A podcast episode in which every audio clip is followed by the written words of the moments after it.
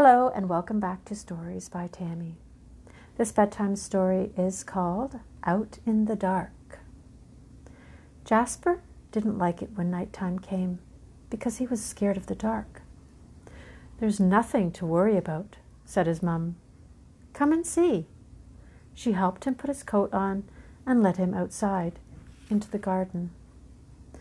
It was nearly dark outside. A silvery light shone along the path.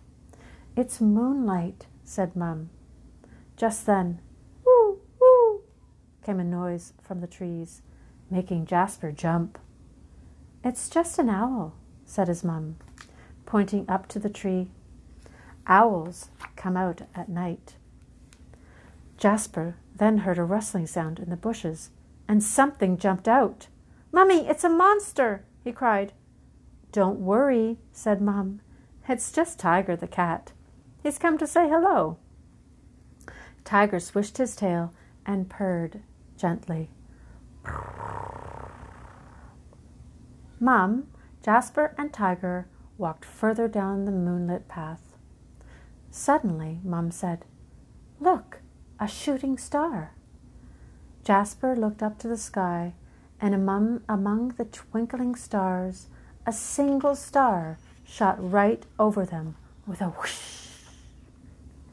Wow! cried Jasper.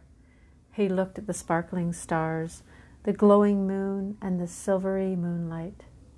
The dark isn't as scary at all when the moon is out, he said in a whisper. In fact, it's pure magic. Jasper yawned sleepily. He let his mum tuck him, take him back inside and tuck him up in his cozy bed.